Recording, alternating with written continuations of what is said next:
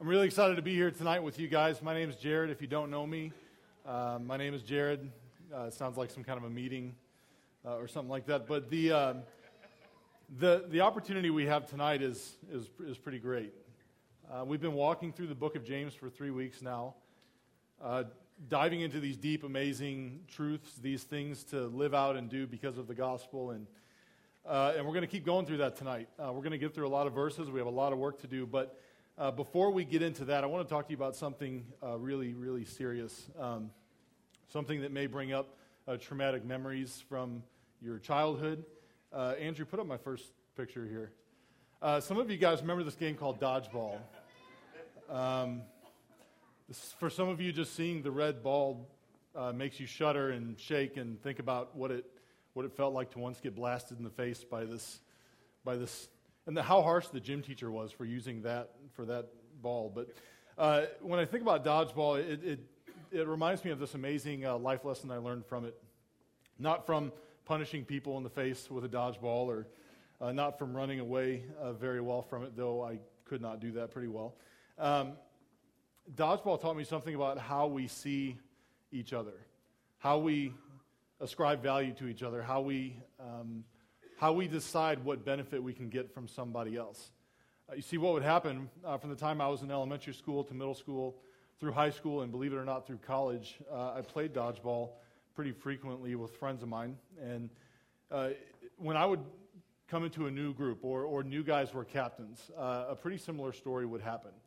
Uh, they would look across the, the line. Everybody lines up on the wall, like you'll kind of remember. The two captains are out there, and you're, you're, most people don't want to be picked last. Uh, I actually didn't want to be picked first, uh, partially because what they thought they would see in me is somebody who uh, would be um, pretty good at dodgeball, uh, quick, agile, maneuverable, coordinated, uh, can throw a ball pretty well, and uh, I'm actually none of those things at all. Um, God gave me some size and a little bit of strength, but but what these captains would figure out pretty soon uh, after I would get picked early on is that I would get out to the, uh, to the game, whistle would be blown, and I'm usually one of the first couple guys out because uh, I'm the biggest target and I'm very slow to move at things um, when they're coming at my face. So, uh, dodgeball taught me something really, really crazy, though. It taught me a lot about how much um, our, our external judgments on one another are often so wrong. Um, and not only are the judgments wrong, but even the motives for why people uh, pick people, so to speak, are often selfish. And, and just like, oh, I have to show you another picture, by the way, before I break away from that. Uh, the, I, I, saw this on the internet, by the way. Before I forget this, who would ever think of doing this as like an evangelistic outreach? This is a dodgeball with the. Uh, this is a dodgeball with the phrase catch the spirit on it. I have no idea when they wanted somebody to, to see these words as they were coming at their face. Uh, I don't know if it was going to be like a, like a Benny Hinn dodgeball thing, and they just, you know, the spirit hits them and they just fall on the ground. I don't know. Um, but you can take that off. I'm, I'm, I'm done with that. Uh, unbelievable. But, but again, dodgeball just taught me a lot about how much people think they know you from what they see on the outside.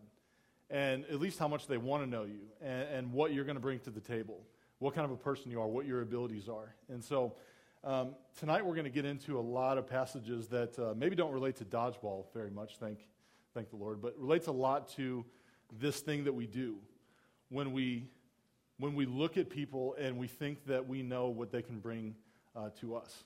And we think we know who they are. We think we know how they're made up based on things only that we see on the outside. So open your Bibles uh, and turn to James 2 if you can. Uh, James 2, we're going to make it through 13 verses tonight. I think that's like a record in Matthias's Lot history.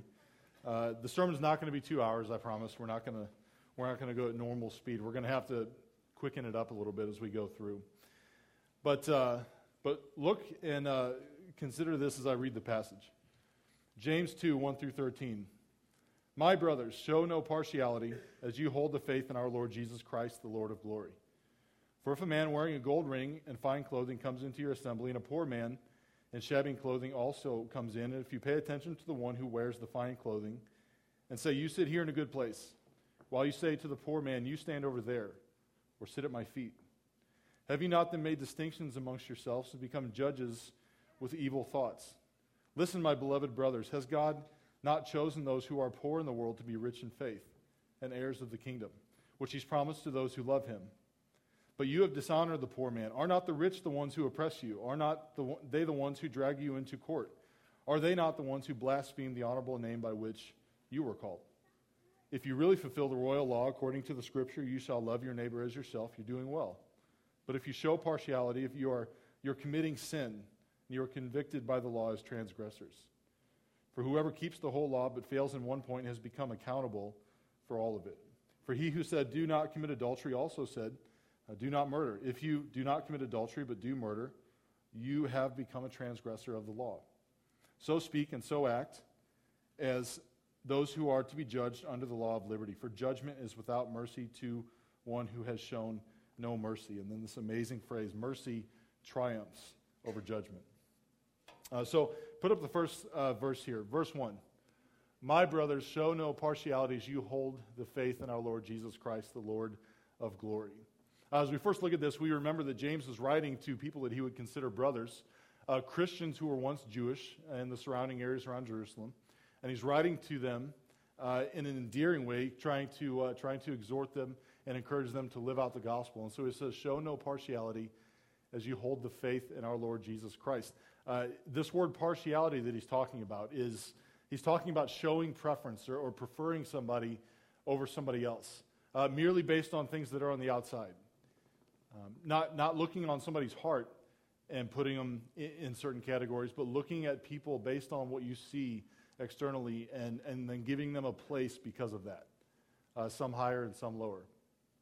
And then he says, As you hold the faith in our Lord Jesus Christ, the Lord of glory. It's almost like he tacks on this phrase in the end here to say that uh, our Lord Jesus Christ, it would have been enough, but he adds the Lord of glory almost to say, uh, this one, Jesus, King Jesus, our Lord, is the only one to whom honor and glory is due. Uh, no man, especially what uh, solely he shows on the outside. Uh, so moving on to verse 2. For if a man wearing a gold ring and fine clothing comes into your assembly, and a poor man in shabby clothing also comes in, uh, dot, dot, dot, we'll get to the rest here in a second. For uh, if a man wearing a gold ring and fine clothing comes in, picture this man. Picture this guy coming in who, who's wearing nice things, um, who's, who's wearing a gold ring, who's wearing fine clothing. He would, he would stand out from most other people in ways. He was probably cleaner, probably maybe smelled a little better. Baths were a little different uh, back then. So, but, but this rich man is, is coming in. He's wanting to be seen in a certain way. And then contrast that with the last half, and a poor man in shabby clothing also comes in. Uh, picture the, the poor man. Shabby clothing. I don't know if shabby is a literal translation of the Greek word. I don't know if they walk around talking about stuff being shabby a whole lot, but, um, but it's a pretty good word that, that, that pops an image in your mind and, and in my mind of somebody who's wearing things that are subpar. Uh, maybe he's got holes in his clothes. Maybe he can't afford better clothes. Maybe he's, maybe he's got holes in his clothes that came from Walmart and not Macy's. Um, this, this guy looks very different than the first guy. So James is painting a scenario to say, okay, two men walk into a church. It kind of sounds like a joke. It's, it's like James is starting to say something funny. Uh, two men walk into a church, one rich and one poor. And before we go on, we have to, we have to note something because it's really easy to read these verses and to automatically think, well, the, the first guy's sin is that he's rich, and the second guy's sin is that he's poor.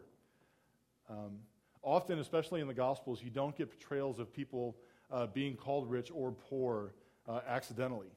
And there are a lot of people in the Gospels who are rich or who are poor, but aren't called that because, because the, the writers don't want to communicate what, what that intends. Usually, in the New Testament, when somebody's referred to as rich, uh, they're referred to as somebody who's publicly exalted over other people, uh, somebody who uh, maybe even got to where they are not by righteous means.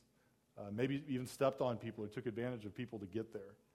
Uh, maybe have a habit of, of oppressing other people. You don't read a whole lot about rich people in the Gospels who, who are there because they're the, just the most righteous people ever. There's usually some ill intention that got them there. Uh, and then, likewise, on the other side, poor in the New Testament, especially poor in the Gospels, is often talking about men and women who are lowly, um, who've, who, who've had a need, who recognize that they something's not working in their life.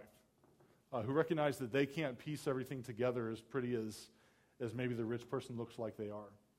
Um, and it's really important to understand that a poor person in the New Testament doesn't mean lazy. And it doesn't mean that today, but that's often where we go to first. Well, they're poor. Well, it's, it's their fault. And that's not, that's not, I'm not saying that's right today, but it's definitely not what's being used in this case. So, this is what we're dealing with so far. So, the story starts in this way, and then we keep going in verse 3. And if you pay attention to the one who wears the fine clothing and say, You sit here in a good place. Think about this. You sit here in a good place. There's two things that are being communicated by that. You sit here, which is near to me, a preposition meaning you be near where I am. Uh, in a good place. Either, either I'm going to give you a footstool to sit on, uh, or, or, this place is made better even for me because I'm around you. Um, or likewise, uh, while you say to the poor man, moving on, you stand over there, or sit down at my feet. So the rich man he walks in, and, and, you look at him and say, You come over here, be near me. I, I want you to be, you know, I, I want to be, uh, this is like the posse mentality. You see, like, anytime you see somebody who's like, like P. Diddy or something like that, he's always got like a posse around him, right? I'm not going to act like I know, you know, P. Diddy's, you know, life or culture, but I see this on MTV all the time. So he's always got a posse with him. But, but likewise, a, a poor people usually don't have that. Uh, and, and even in what's being said here, you know, the rich man is he's saying come here but to the poor man he's saying either you have two options you can sit over there uh, you can go over there because i'm here you can go somewhere that's not by me um, or you can come near me he says um, sit down at my feet you can come near me but you have to be below me when people see you i want them to see that i'm higher than you so there, there's this dilemma that's going on when when hypothetically two people are walking in. James probably isn't creating this situation out of nowhere. Uh, he's probably seen this happen before. That's why he's writing to them in this way. In verse 4, James says, Have you not then made distinctions among yourselves and become judges with evil thoughts? Have you not made distinctions within yourselves? He, he's kind of saying, Have you not taken a, an even playing field and, and made levels? You've taken one one flat plane. And, and, you've, and you've, you've, you've created a system, like a ladder, a tier, and there's value that's associated with each one of those. Um, and then he says here in the end of verse 4 you've become judges with evil thoughts.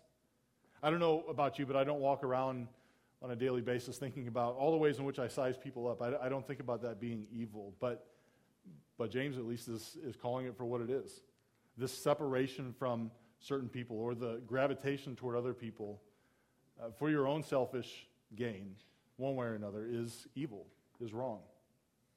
Verse 5, we'll move on.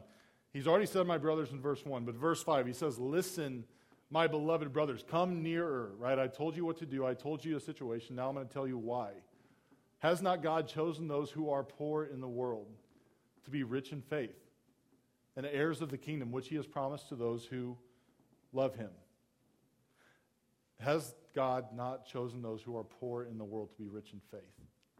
Uh, two times in the Gospels, we read uh, Jesus' longest sermon that he gives of the Sermon on the Mount. It begins with the Beatitudes, the very first um, quality that he talks about, about about people who belong in God's kingdom are in Luke, uh, his account, he says, Blessed are the poor. Matthew says, Blessed are the poor in spirit. The very, the very first words of Jesus' longest sermon in the New Testament say, Blessed are the poor. Um, so we have to ask ourselves this question. So, so poor, um, poor equals rich in faith. Poor equals rich in faith. Why does poor equal rich in faith? Why does a poor person become rich in faith? I, I called um, one of the guys here in the church a little bit ago uh, named Danny. How many of you guys know Danny, the Scottish guy?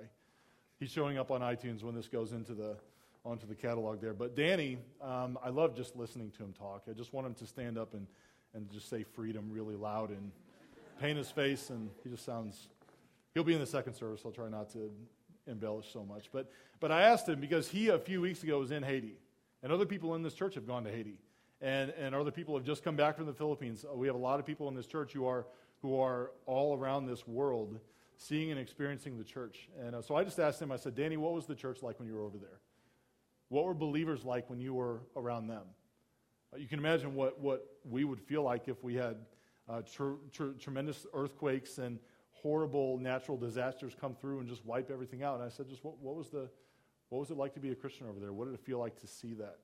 And uh, I can't, I can't copy his Scottish accent. I've tried it a couple of times, but, but he said something to the effect of, um, it just amazed me uh, because for people that had so little, they were all in for God, or or God, as he or he would say. I mean, so for people who had like next to nothing, I mean, and it couldn't even they didn't lose their stuff because they were lazy. They lost their stuff because uh, the the the world took it. I mean, the earth literally took their stuff.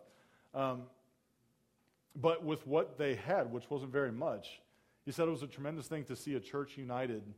Um, not around their own personal accomplishments, because they all knew that they didn't have anything left, but around their hope that they had in Christ. And so, in the end, I guess my, my curiosity with why, the, why those who are poor in the world are rich in faith uh, are rich in faith because they know that Jesus is all they've got.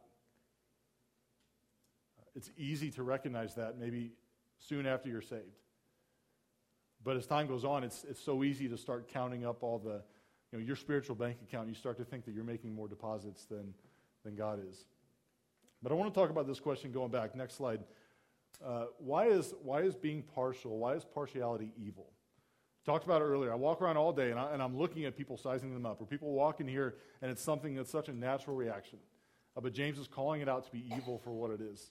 Uh, the first reason why it's evil is, is because it hates the people who God loves. So not only are those who are poor in the world rich in faith, those who are poor in spirit are rich in faith. Um, if I'm excluding somebody, especially like James said in verse, um, in verse 2, when somebody walks into our assembly, uh, for them it would have been a synagogue or a house church in which they would have walked in. Somebody's walking into to participate in what you've got. And then you walk past one for the sake of being embraced by the other. Uh, you're hating the person that you walk past. God has given them value. God has given them um, honor as, as being children of Him, uh, yet you are hating that person by, by putting them in this level. Maybe, maybe you're here with them, but you're putting them right there. Second thing about this why is partiality evil? Is it divides the church that is equally united by Jesus' blood. Um, it's, it's really easy to, to boast in your maturity. Um, at least the way you look on the outside, it's easy to boast in the things that you have, um, the lifestyle that you live. And, and, though we don't affirm a prosperity gospel, we all of us walk around, you know, we get a nice thing, and oh, you know, praise the Lord, you know, it's God, God gave it to me, it's good. You know, God is good all the time. Mark says that a lot, but all the time God is good. Uh, but, but we act like these things are given to us because we've done something to deserve them. Um, but, but this division in the church, this, these, these levels that we create, they're taking people who've been equally united only by Jesus' blood, by, by nothing else that we can boast in. And, and it's saying, well, yeah, you both received Jesus' blood, but, but maybe he didn't have to work as hard to save you as he did to save you. So I'm, I'm going to go be by you.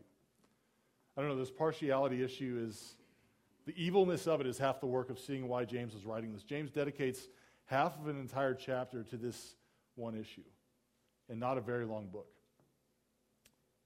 So let's move on. Verse 6 But you have dishonored the poor man. The word dishonored isn't just some mental, you've thought badly of them, it's, it's synonymous with insulting. He could have said, you've, But you've spat on the poor man. You pushed him away. He says, Are not the rich the ones who oppress you, the ones who drag you into court?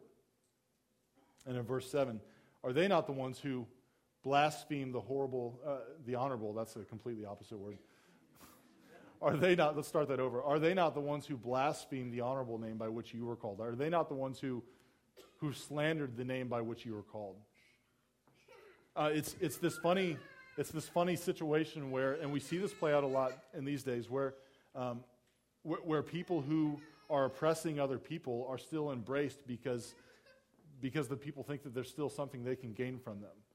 You know, somebody takes advantage of me and, and I'll complain about it all day, but then, but then when I have an opportunity to gain from something by being with them, uh, then, then I'll, I'll, I'll, come near to them uh, because it helps me. This issue of, this partial issue, this issue of preferring some people over others, uh, judging people externally just based on uh, outside appearances, based on what you look like superficially. Uh, it's not just a rich and poor issue. Right? James is writing this about a, uh, the way they're treating the rich versus the way they're treating the poor, because that's what they were dealing with. Um, in a place in Jerusalem where people generally looked the same, the biggest division was wealth. But for us, it could be a few different things. It could be, uh, it could be rich and poor. You know, for us, it could be two, two people walk into a church, one rich and one poor. It could be that. Uh, it could be some other things. Two people walk into a church, uh, one elderly and one young. Two people walk into a church, one who comes in with a walker or a wheelchair, and one who comes in looking athletic and buff. Two people walk into a church, one who's beautiful by the standards of this culture, and one who they wouldn't say was. The two people walk into a church, one family that's like the all American family, nuclear, mother and father, 2.5 kids. I mean, they look, they've got it together. Pressed khakis, even at this church. And then the other family walks in and is broken. A mom or a dad just bringing their kids that they've got for the weekend. Two people walk into a church, one a man, one a woman. Discrimination can go all ways. Two people walk into a church, one black and one white. In the past few months, I've, I've never come to hate such things like racism as, as in times like this. It's, it's completely illogical and contrary to what we confess to believe in if we then decide to, though Jesus has shown people mercy by his blood, to turn them away because of something they look like on the outside.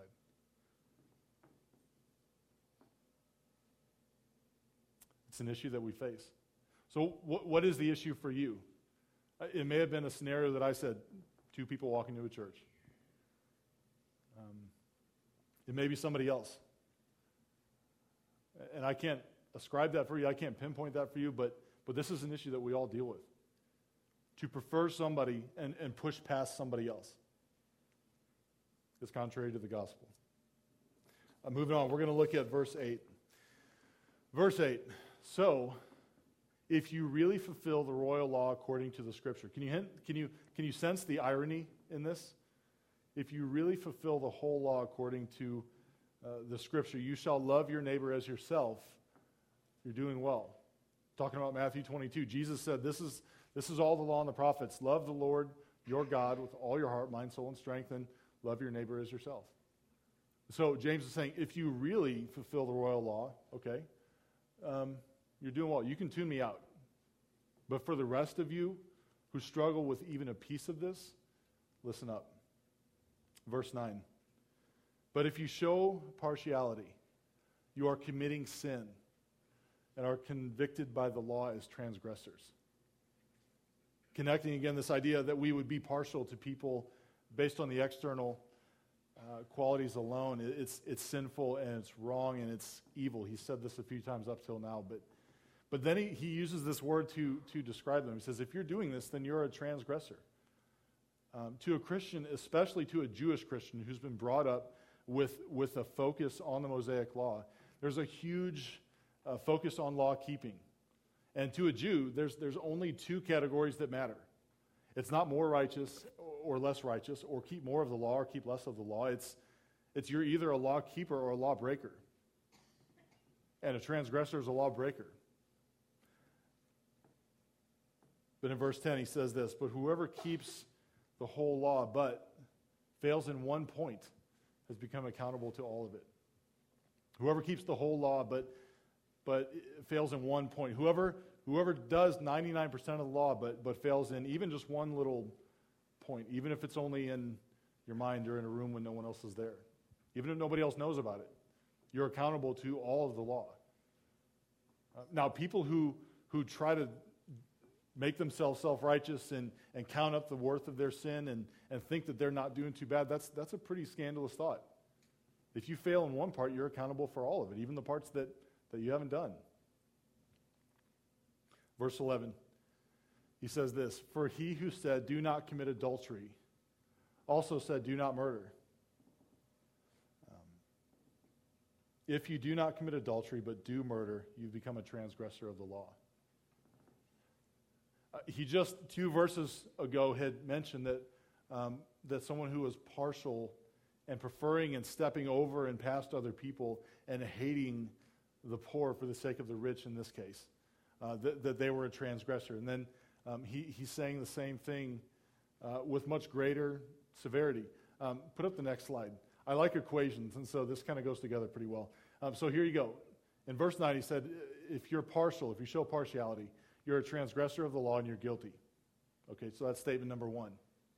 Uh, statement number two if you participate in adultery, okay, if you leave your spouse for another, uh, if you commit murder, you can't get much worse than that. I'm sorry uh, to break that to you. If you commit murder, you're a transgressor of the law and you're guilty. He doesn't use two different words to talk about how bad these people are.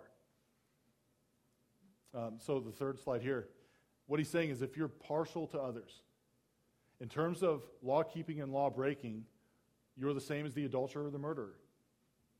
You're a transgressor of the law, and you're guilty. The, um, we operate on systems that are so different than that, though. I'm not saying that, that, that the fruitions of sin are the same. Um, I've never killed somebody. You should know that about me. Um, I've been partial a lot in many ways, but, um, but he, he, here's a good way to say it. If God is walking this way, and, and two people are walking this way, if one person is sprinting ahead with all they've got, call them like Adolf Hitler, is like running as fast as he can. And this guy is just walking, like slow enough to just be under the radar to where people wouldn't catch him. Uh, they may be going at different speeds, but both of them are walking opposite the way where God is. And so we, it, it, it, points me back to this amazing truth that I appreciate that this church stands for very much. And uh, it's just this the world is, um, that we live in is not made up of good people and bad people. Uh, the world around us is made up of Jesus and people who need his grace. Um, I'm. Uh, anybody in here pretty particular about their driving? Uh, any hands, men or women? Uh, it's it goes both sides of the aisle. Um, so I, I, drive a lot, and uh, I don't consider myself an expert in driving by any means. I've been in accidents, I've had tickets, all that good stuff. But I, I take pride in what I do. I, I feel like I, am on the road a lot. I get it. I'm around a lot. Well, uh, my wife and I, when we drive around, um, she's very observant in general, which is one of the good reasons why God gave uh, her to me. But um, she notices uh, a lot of things, uh, not just the good things I do when I drive. Uh, what, what are some of the things that some of the things you don't want to hear when you're driving in the car? Just yell them out. Slow down. Slow down. What are some other ones? Well, watch out. You may want to listen to that one though. some that's um, so so when you're driving, though, and when I'm driving at least, I, I, can get in the zone. I can get in, like, you know, I'm doing my thing, you know, I'm, I'm, I'm paying attention, 10 and 2, mirrors, and all that stuff. Uh, but, but a few weeks ago, I was driving in, in, the, the middle of the road, or not the middle of the road, I was driving on the right side of the road, sorry. I, I, I can, I'm confusing my, my details here. Um, but I'm driving down the road. Uh, Sarah's in the car with me. Um, and she's very gracious to me. She's not, she's not, you know, mean or anything like that. But but at one point, she, she looked over and she just said, Why are we stopped? And I look up and I'm stopping at a stop sign that's not there.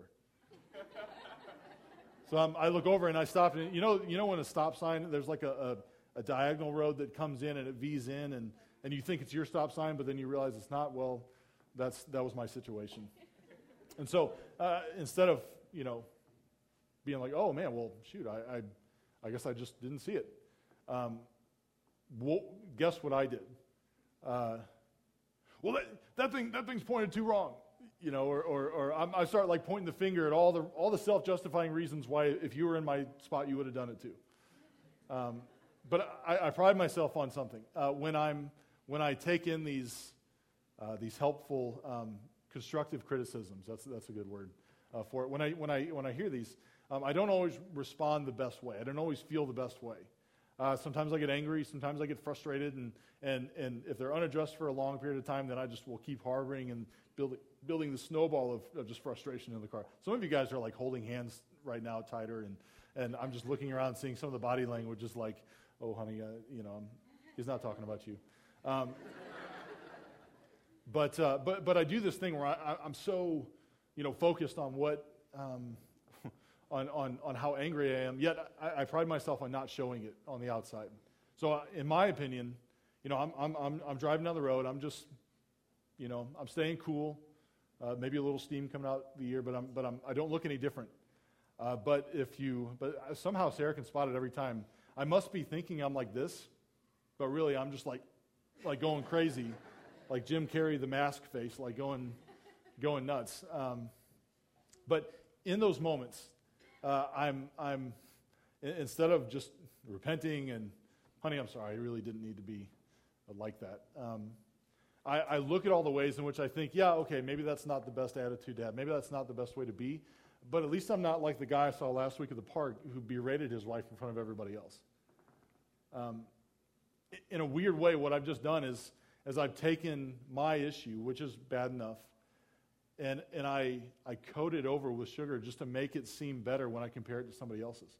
So I, I, I, take myself and I take this other guy and I look at what he's doing, and, and as long as he's done something I feel like it's worse, then I'm putting him under here for the sake of where I'm at. I, am counting up my victories and, um, and, and actually rejoicing in the end that, that he screwed up more than I did. Churches that are built upon that Instead of rejoicing and encouraging one another in our victories, we end up rejoicing silently more over each other's failures because it makes us feel better about where we're at. And so this, this, this fight, this work to not, to not be like that guy is this, is this Pharisee heart that's, that's inside all of us. And so I'll just I'll throw it out there. You don't have to yell this out. Please don't yell this out, actually. Um, but you know what is it? What is it for you? There's some act of, of self justification that's probably going on in your life right now. Something you're thinking, something you're saying, something that, that, that you're doing when, when others aren't around, something that you're doing um, in hiding from somebody who you know should probably know what you're doing. Uh, but, but instead of just confronting it and saying, you know what, yep, I'm, I mean, I'm a transgressor. I, I am a lawbreaker. I don't have all my stuff put together. Uh, maybe, you're, maybe you're looking at somebody else within this church or a friend or a family member and just saying, well, at least I'm not like them. And there's no better else, there's no better place to be. So let's move on. Last two verses. Verse 12 So speak and so act as those who are to be judged under the law of liberty.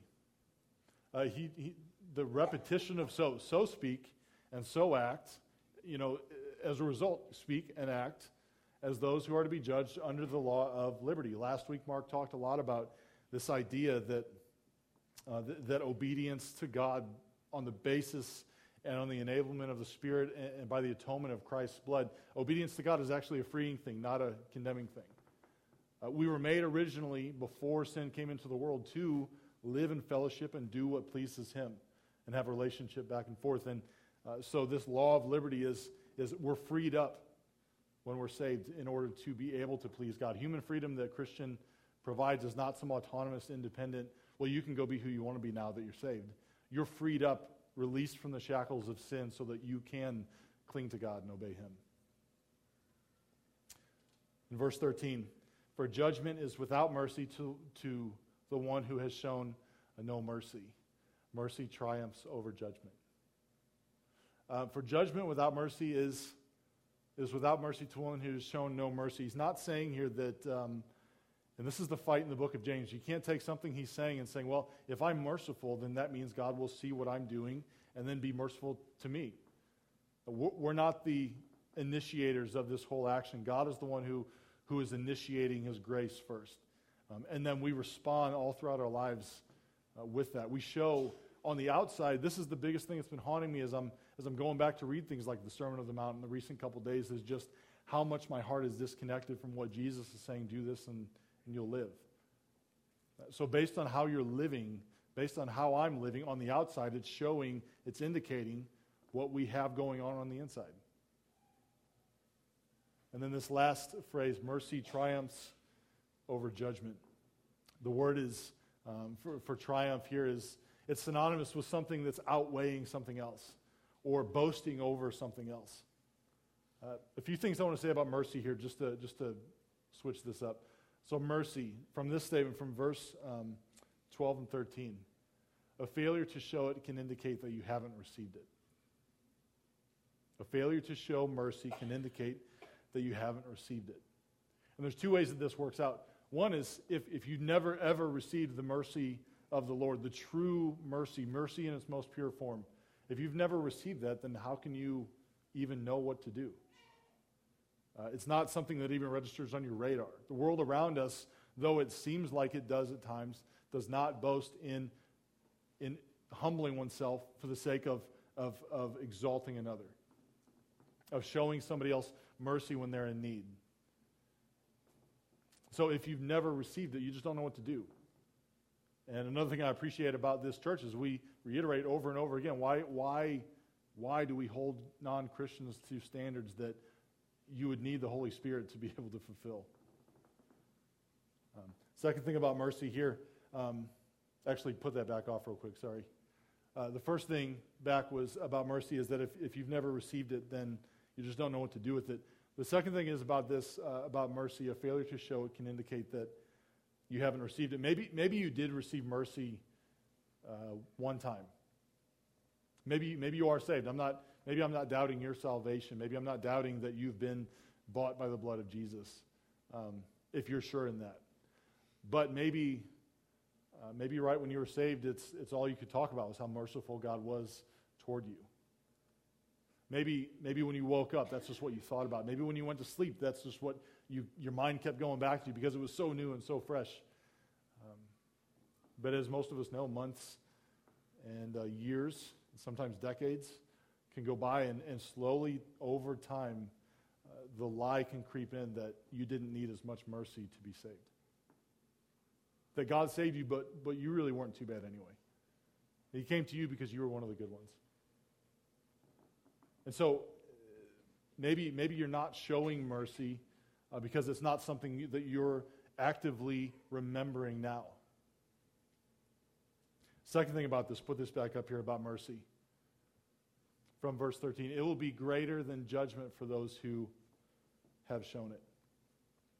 Again, we're not showing mercy to earn something better in the end, but, um, but, but if our outward actions, if my hands and my mind and my mouth and everything are doing, um, living out what I believe on the inside, then, then I'm proving myself to be somebody who has been shown this mercy. Uh, and on the last day, the, the weight of judgment will be eclipsed by the weight of mercy for me and for you if you're in Christ. In the end, I can, I can try to think of some story, read something in Reader's Digest to, you know, to wrap this up and to bring you into it, but, uh, but I can't do that. The best thing I can do is to, um, is to turn to another story. Uh, so in Luke 10, Jesus um, said it best when he said this. And behold, a lawyer, an expert in the law, stood up to put him to the test, saying, Teacher, what shall I do to inherit eternal life? And he, Jesus, said to him, What is written in the law? How do you read it? You know, you're the expert. And he, the, the lawyer, said, You shall love the Lord your God with all your heart and with all your soul, and with all your strength and with all your mind, and your neighbor as yourself. And he, Jesus, said to him, You have answered correctly. Do this and you'll live. And that was his answer. But the lawyer comes back, right? Verse 20, verse 29. But he, desiring to justify himself, said to Jesus, And who is my neighbor? You see, desiring to justify himself, he's not asking, Who is my neighbor? so that he can pinpoint who he should go serve. He's saying, Who is my neighbor? so that he can figure out everybody that he can get away with not serving. And Jesus replied in verse 30 A man was going down from Jerusalem to Jericho, and he fell among robbers who stripped him and beat him and departed, leaving him half dead. Now, by chance, a priest was going down that road, and when he saw him, he passed by on the other side. You get this idea that the priest, the one who should be the one to stop, um, goes to the other side of the road and passes by on the other side.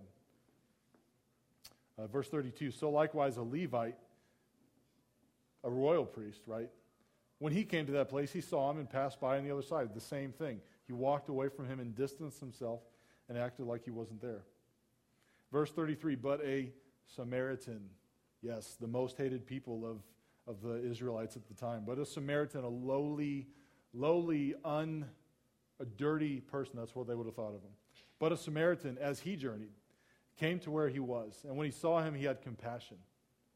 He went to him, and he bound him up. He bound up his wounds, pouring on oil and wine. He gave him the finest things to get better. Then he set him on his own animal and brought him to an inn and took care of him. In order to set somebody on your own animal, unless you're driving like a limo camel, right? You've got to get off and give up your spot. So he gives up his spot and he walks alongside the rest of the journey until they get to the end. And by the way, as they're passing other people and other people seeing this Samaritan walk, as the, as the man who was beaten is laying on his, on his animal, uh, you know the one they're thinking is the slave? Uh, is the Samaritan.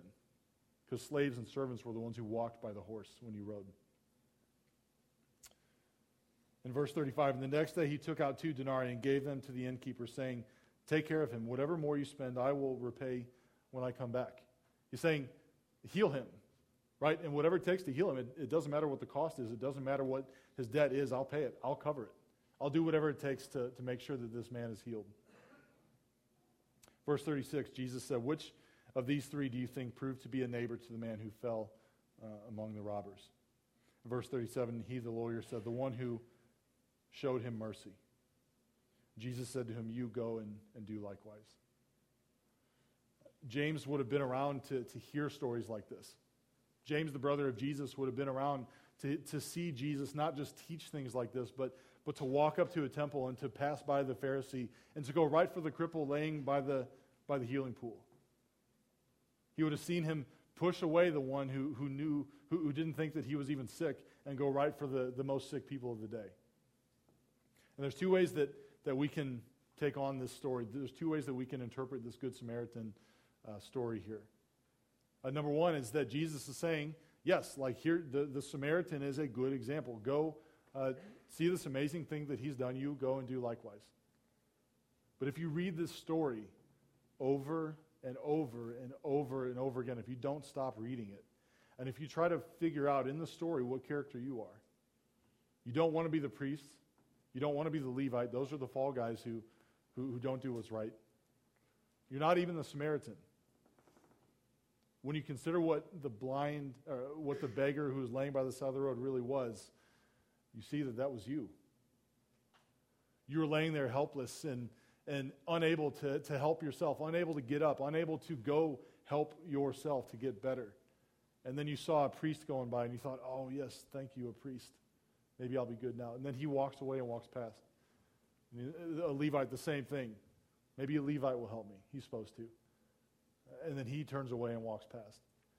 But then, when you've given up all hope, this unlikely man, a Samaritan, walked toward you, pursued you, poured oil and wine on you, took you to the inn, paid your debt, and you were healed. See, this is our story. This whole call to be merciful, this, this whole thing James is saying to, to, to, to not be partial, to value all people on an equal playing field, regardless of what they look like on the outside. God values them all the same, and so should you. Um, it's, it's, it's not just disconnected commands. All of this is sown in and rooted in the fact um, that we've first been shown mercy. And so our call to show mercy should be easy. Why don't you guys stand?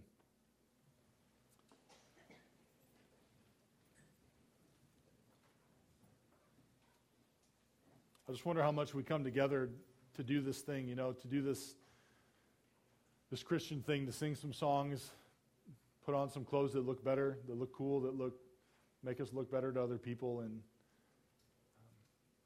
just how far our priorities are, are just skewed. How far we want to be seen as the rich man though the command is to die to ourselves. Pray with me. Father, I pray that Um, I pray that you would bring a change in our hearts. Uh, show us your mercy again. If, if we've never tasted it, Father, would you, would you show us mercy tonight for the first time? And if we've tasted your mercy, if we've forgotten how good it tastes, would you remind us of where we were at when you found us? You picked us up. You healed us. You bound us up. It didn't matter what we did. You, you brought us to yourself and made us whole. As you send us out, Father, into this world, as people even come into these doors in this church, help us to see all people the way you would see them. Father, change our hearts.